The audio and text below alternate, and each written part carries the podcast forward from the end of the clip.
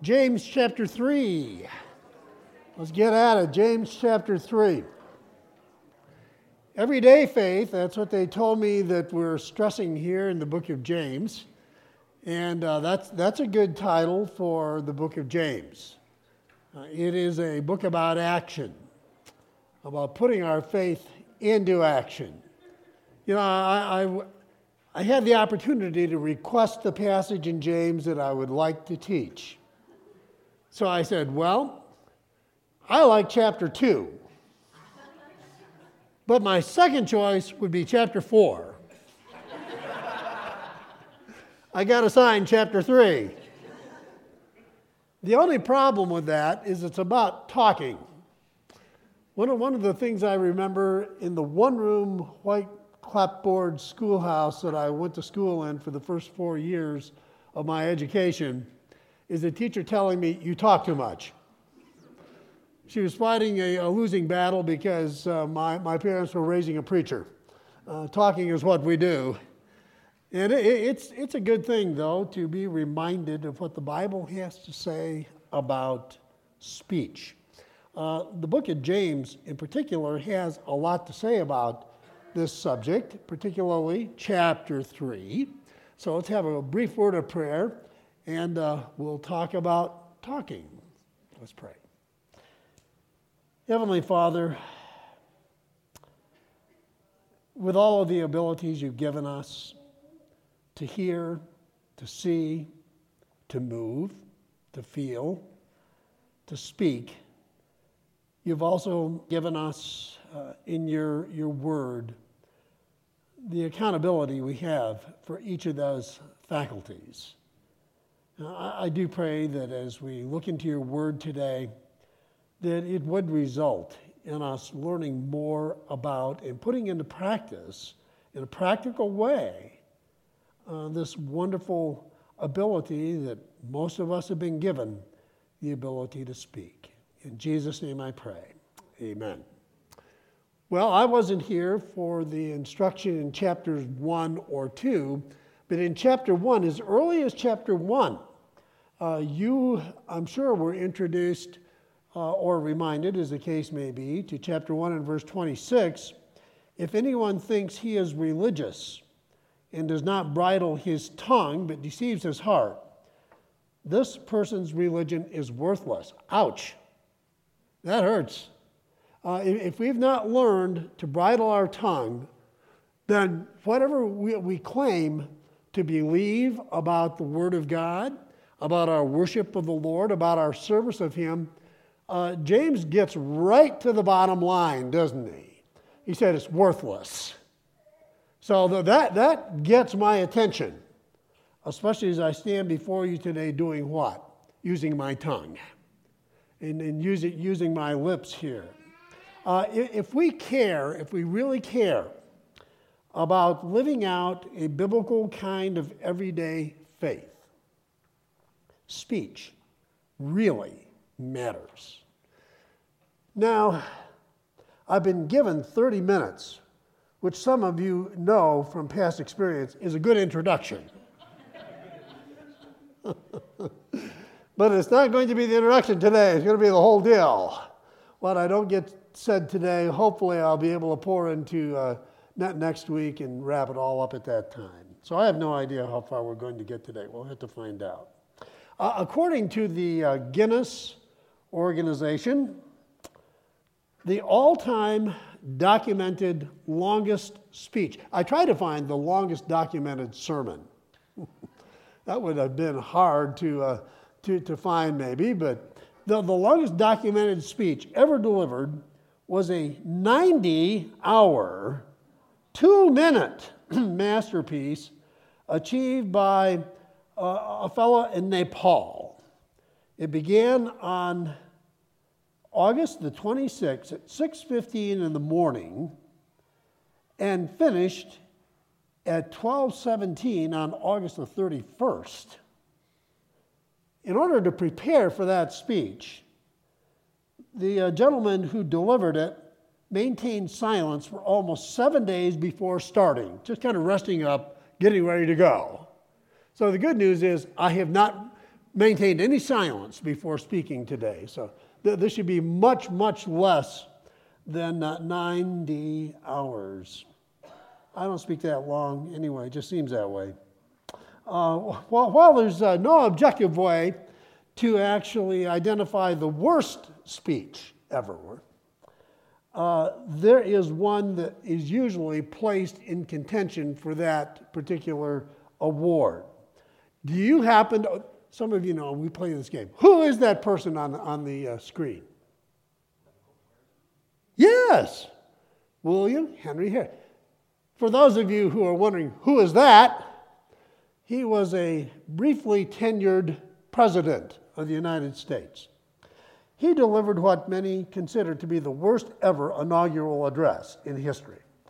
Uh, 8,445 words, one hour, 45 minutes of pure boredom, uh, delivered in a driving snowstorm, so everybody was really enjoying themselves. It not only killed the new president's uh, reputation as a public speaker, but one month later he died of pneumonia. So there you go. Maybe that was his punishment for, uh, for maybe the worst ever inaugural address. But thankfully, not, not all speeches are terrible. Uh, Lincoln, the brief, maybe that's the key, the brief Gettysburg Address, recognized as quite possibly the greatest speech in all of American history. Speech can be good or bad. Let's, let's talk about this just a little bit before we get into the passage. If you were going to, uh, in one or two words, and I want you to kind of call these one or two words out to me, uh, tell me what, it, what is good speech about? Uh, what, what would be good speech? Good speech is edifying, inspiring, beneficial. Yeah, those kinds of things. So we started with the good. How about bad speech? What would be maybe quick de- definitions or descriptions of bad stuff? Pointless. Boy, I'm glad you mentioned that. I'm going to have to be careful here as to what I say today. Huh? Well, yeah, things like that. You, you know it when you hear it, either good speech or bad speech. Even more important than recognizing when somebody is maybe wasting our time with what they're saying or, or really irritating us, or will they never finish? Uh, even more important than having those perceptions is uh, knowing and applying what God says about speech in the Bible. Now, Today and next week, the Lord willing, we're going to look at the entire third chapter. The, the, the first part, which would be in my outline, verses 1 through 12 of chapter 3, is that uh, everyday faith is an audible thing. It really is. It, it, speech, it's, it's audible. When you think about it, you go through a day, you hear a lot of things. We say a lot of things. Most of what we know and learn is accompanied by what somebody has taught us or said about those things. It's just the way it is. Uh, James certainly warns about aspiring teachers. He warns aspiring teachers about the use of uh, speech. That first verse, it says, Not many of you should become teachers, my brothers, for you know that we who teach will be judged with greater strictness. Historically, James is one of the very early books of the New Testament to be composed. Uh, it is suggested by uh, some scholars that the teaching referred to here is actually in the context of what was unique to the uh, first century, particularly early in the first century Christian experience, where Christians were still actually attending synagogue meetings. Uh, and much latitude was given for even strangers to appear and to participate in the service and to speak or to teach. You may recall in the book of Acts, the uh, Apostle Paul frequently used this courtesy that was given to uh, visitors. So when he talks about to the Jew first and also to the Greek, he would show up at a synagogue service and say, you know, isn't it wonderful what the Bible says about the coming Messiah? Well, I have something I'd like to tell you about the Messiah. Well, I know who he is. I, I can tell you more about this. And he would, he would try to instruct them. So, uh, James here may actually be complaining that too many believers, while maybe their intentions were great about showing up at those synagogue services and participating in them, uh, too many of them were overly anxious about speaking up and maybe kind of showing off. Maybe like we were uh, uh, talking about today uh, in, the, in the worship time. Uh, people can say things, but the attitude kind of comes through. Can't, can't deny that that happens. So, how does that look in our own time? maybe even in the context of a class where we have discussion, how, how do we need to, to be cautious about how either the main person teaching or the people participating in discussion enter in to that experience? What do you think? What does this have to say to us about that? I, I know that um, I've probably been guilty of uh, maybe not using my time as wisely as I might when, when I speak, or sometimes when discussion is called for. Yeah, I, I trust that I've not been guilty of, of trying to impress people with what I know. Probably if I've tried to do that, they have been impressed, but not with what I know. Uh, we need to be careful when we have the opportunity to participate uh, in these situations all of us have, uh, have something to, to say, I'm sure, but what are we actually saying? Uh, maybe it's good to recall some of the words of Christ to uh, teachers of his day. In uh, John chapter 3 and verse number 10, Jesus said, Are you the teacher of Israel? And yet you do not know or you do not understand these things. It is possible to be in a position of teaching and not understand as well as we should what we're teaching. That will result in not a very high quality product being delivered.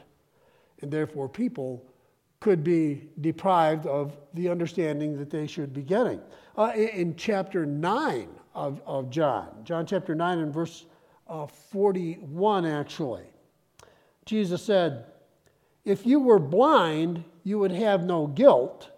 But now you say, We see, and your guilt remains. If we profess that we have great insights into things, and we try to share those great insights, and we're kind of winging it, that can really happen if we stand before a group not well prepared. And we try to wing it what we're actually doing is incurring guilt. That, that's, that's a scary thing for those of us who are involved in, in some type of public speaking or leadership capacity with a group. So that's, we're starting where James starts with this a, a warning to aspiring teachers or those who, who would share uh, depths of understanding of things with other people.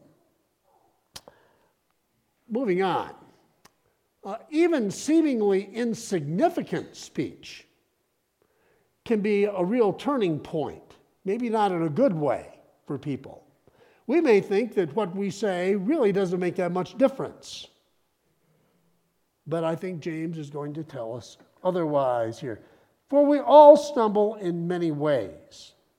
And if anyone does not stumble in what he says, he is a perfect man able also to bridle his whole body. If we put bits into the mouths of horses so that they obey us, we guide their whole bodies as well. Look at the ships also. Uh, though they are so large and are driven by strong winds, they are guided by a very small rudder wherever the will of the pilot directs. Now, I notice that, that James did not point a finger without including himself. Well, we, we all, we all need to be instructed about what we're saying. Even the small things we say can have a big effect on the direction of our own lives and on the direction of those to whom we speak. The uh, proper use of our tongues, he says, is a mark. It could be a mark of perfection. Does that scare you? I know I don't relate very well to perfect people because I don't seem to have that much in common with them. But uh, here we're not really talking about folks who have no faults. We're talking about a basic level of maturity. Basic level of maturity.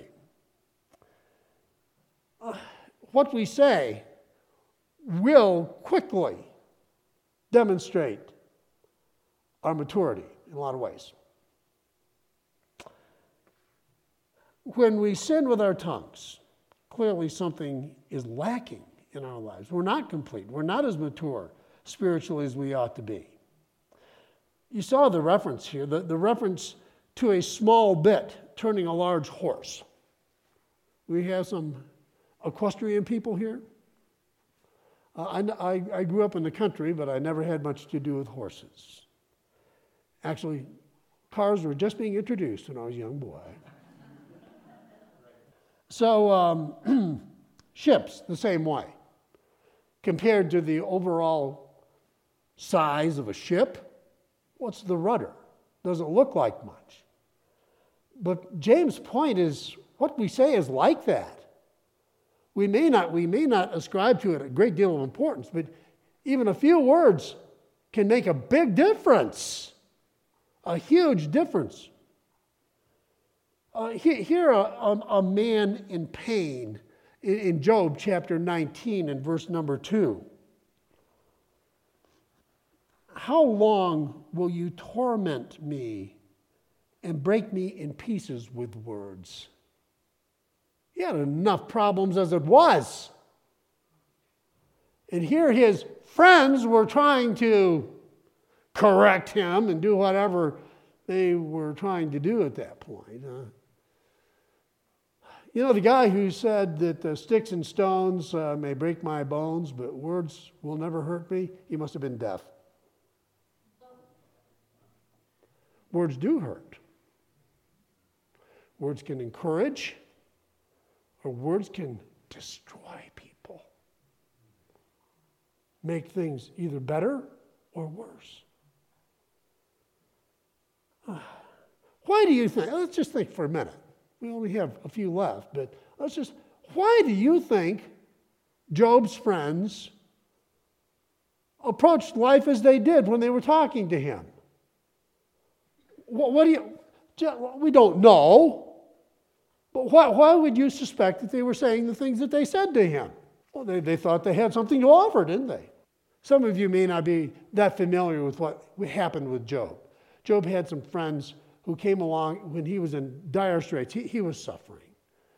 And instead of comforting him, they actually came upon him with kind of accusing him. Maybe he was suffering for some of the things that he had done. So, what, what would have changed their attitude? A little humility would have helped. Maybe a good look in the mirror of their own lives or maybe they had known a little bit more about Job's circumstances. A lot of criticism is rooted in incomplete information, folks. It really is. Tongues. Tongues can torch wildfires. So also the tongue is a small member, yet it boasts of great things. How, how great a forest is set ablaze by such a small fire? And the tongue is a fire, a world of unrighteousness. The tongue is set among our members, staining the whole body, setting on fire the entire course of life, and set on fire by hell. Boy, James gets right to it, doesn't he? Utah, we understand about wildfires. Somebody leaves a campfire without dousing it completely, stirring it, dousing it again, stirring it, dousing it again. A single ember, a breeze, some dry grass nearby. Thousands of acres can go up. Homes can be destroyed. And without enough warning, the people who live in those homes likewise can be destroyed.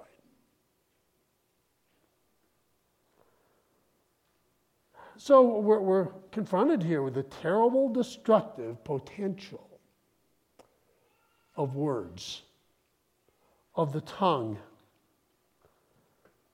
So, yeah, we understand the Wasatch Mountains and the Uintas. Uh, we, we, we understand that the forest lands can go up in smoke and flames around us.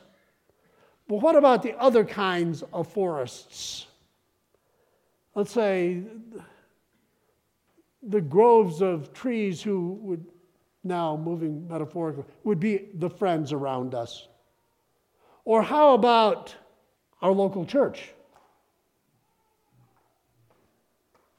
What application do these words have to what can happen with a few incendiary words to, within our families, our circle of friends, or to what's supposed to be a cohesive, wonderful, fellowshipping group of people known here as Gospel Hope Church. Maybe we don't need to say it aloud. Maybe we're just thinking about this. Most problems, interpersonally, within the family, within a church, are accompanied by unwise, unkind, and may I say many times totally unnecessary words.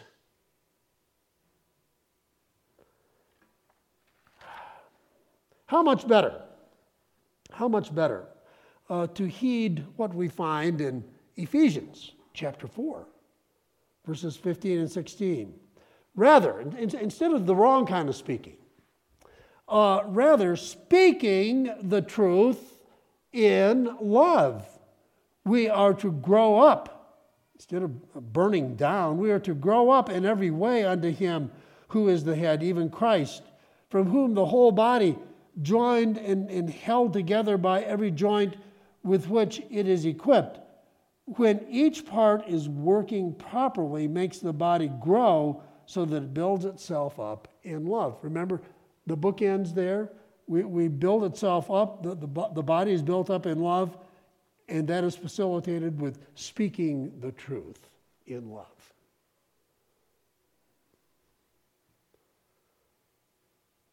It's not enough just to say the right things, but to couch that with perceptible love and compassion in our voices. When we do things is very important. James here says that a, a sinful tongue can set on fire the entire course of life. What a waste! If, if we don't bridle our tongues and we just charge on through life saying hurtful, biting, sarcastic, maybe things to people, or maybe not always accurate things, if we're just careless with the way we speak. We can waste a whole life doing that. What a waste. What a waste. And what does he tell us the real source and origin is of this behavior? Look at the last phrase. The, the, this, this, this kind of a fire is, is set on fire by, by hell itself. The devil is very, very happy when we are being just very careless with, with our tongues.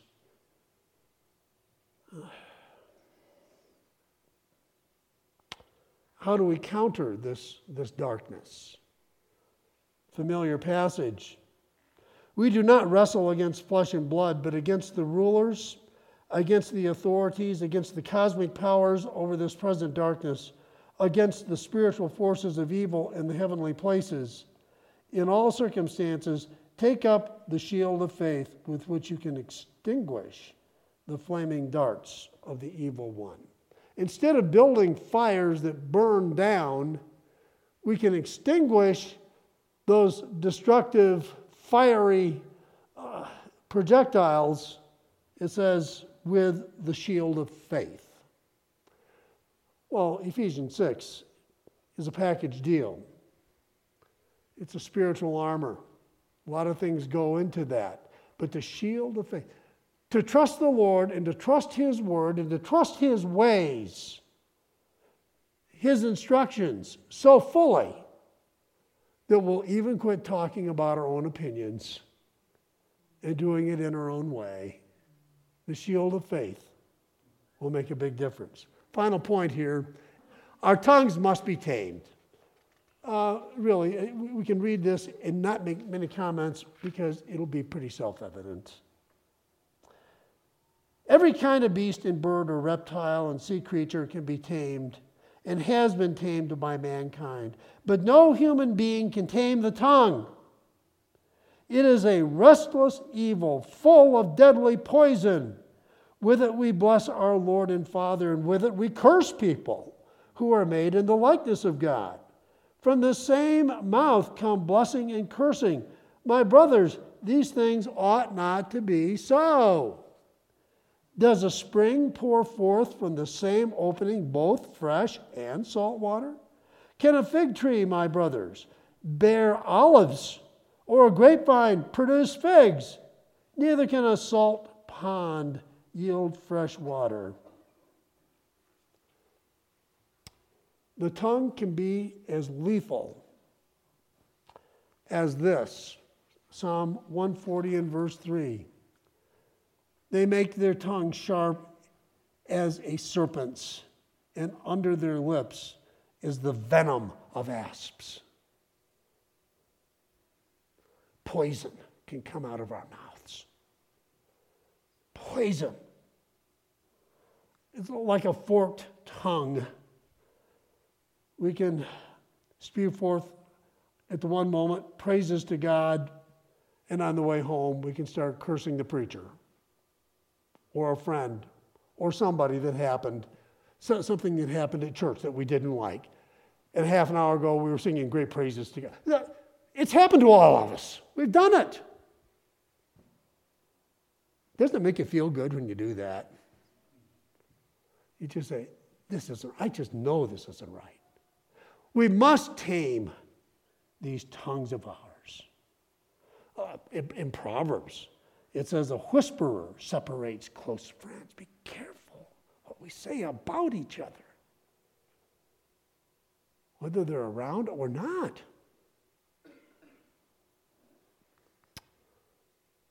Well, John 15, 5. If we can't tame our tongues, who can? Where does the taming come from? If we're not up to this, Jesus said, I am the vine, you are the branches. Whoever abides in me and I in him, he it is that bears much fruit. For apart, apart from me, you can do nothing. Right, we can't do it. But I always couple this verse with Philippians 4:13. I can do all things through him who strengthens me. It can be done. So as you think about these things, as I think about these things, may we uh, have those tongues of ours tamed. May it be tamed. Isaiah said, I'm a man of unclean lips. He said that. And he was a prophet. he had to get on top of that. So I'll, ask you to, uh, to pray with me in conclusion. These words. Let, let this be our concluding prayer together. Let's rise together, let's stand and read this as our concluding prayer. Reading together. Let the words of my mouth and the meditations of my heart be acceptable in your sight, O Lord, my rock and my redeemer. Amen. Amen. Lord bless you.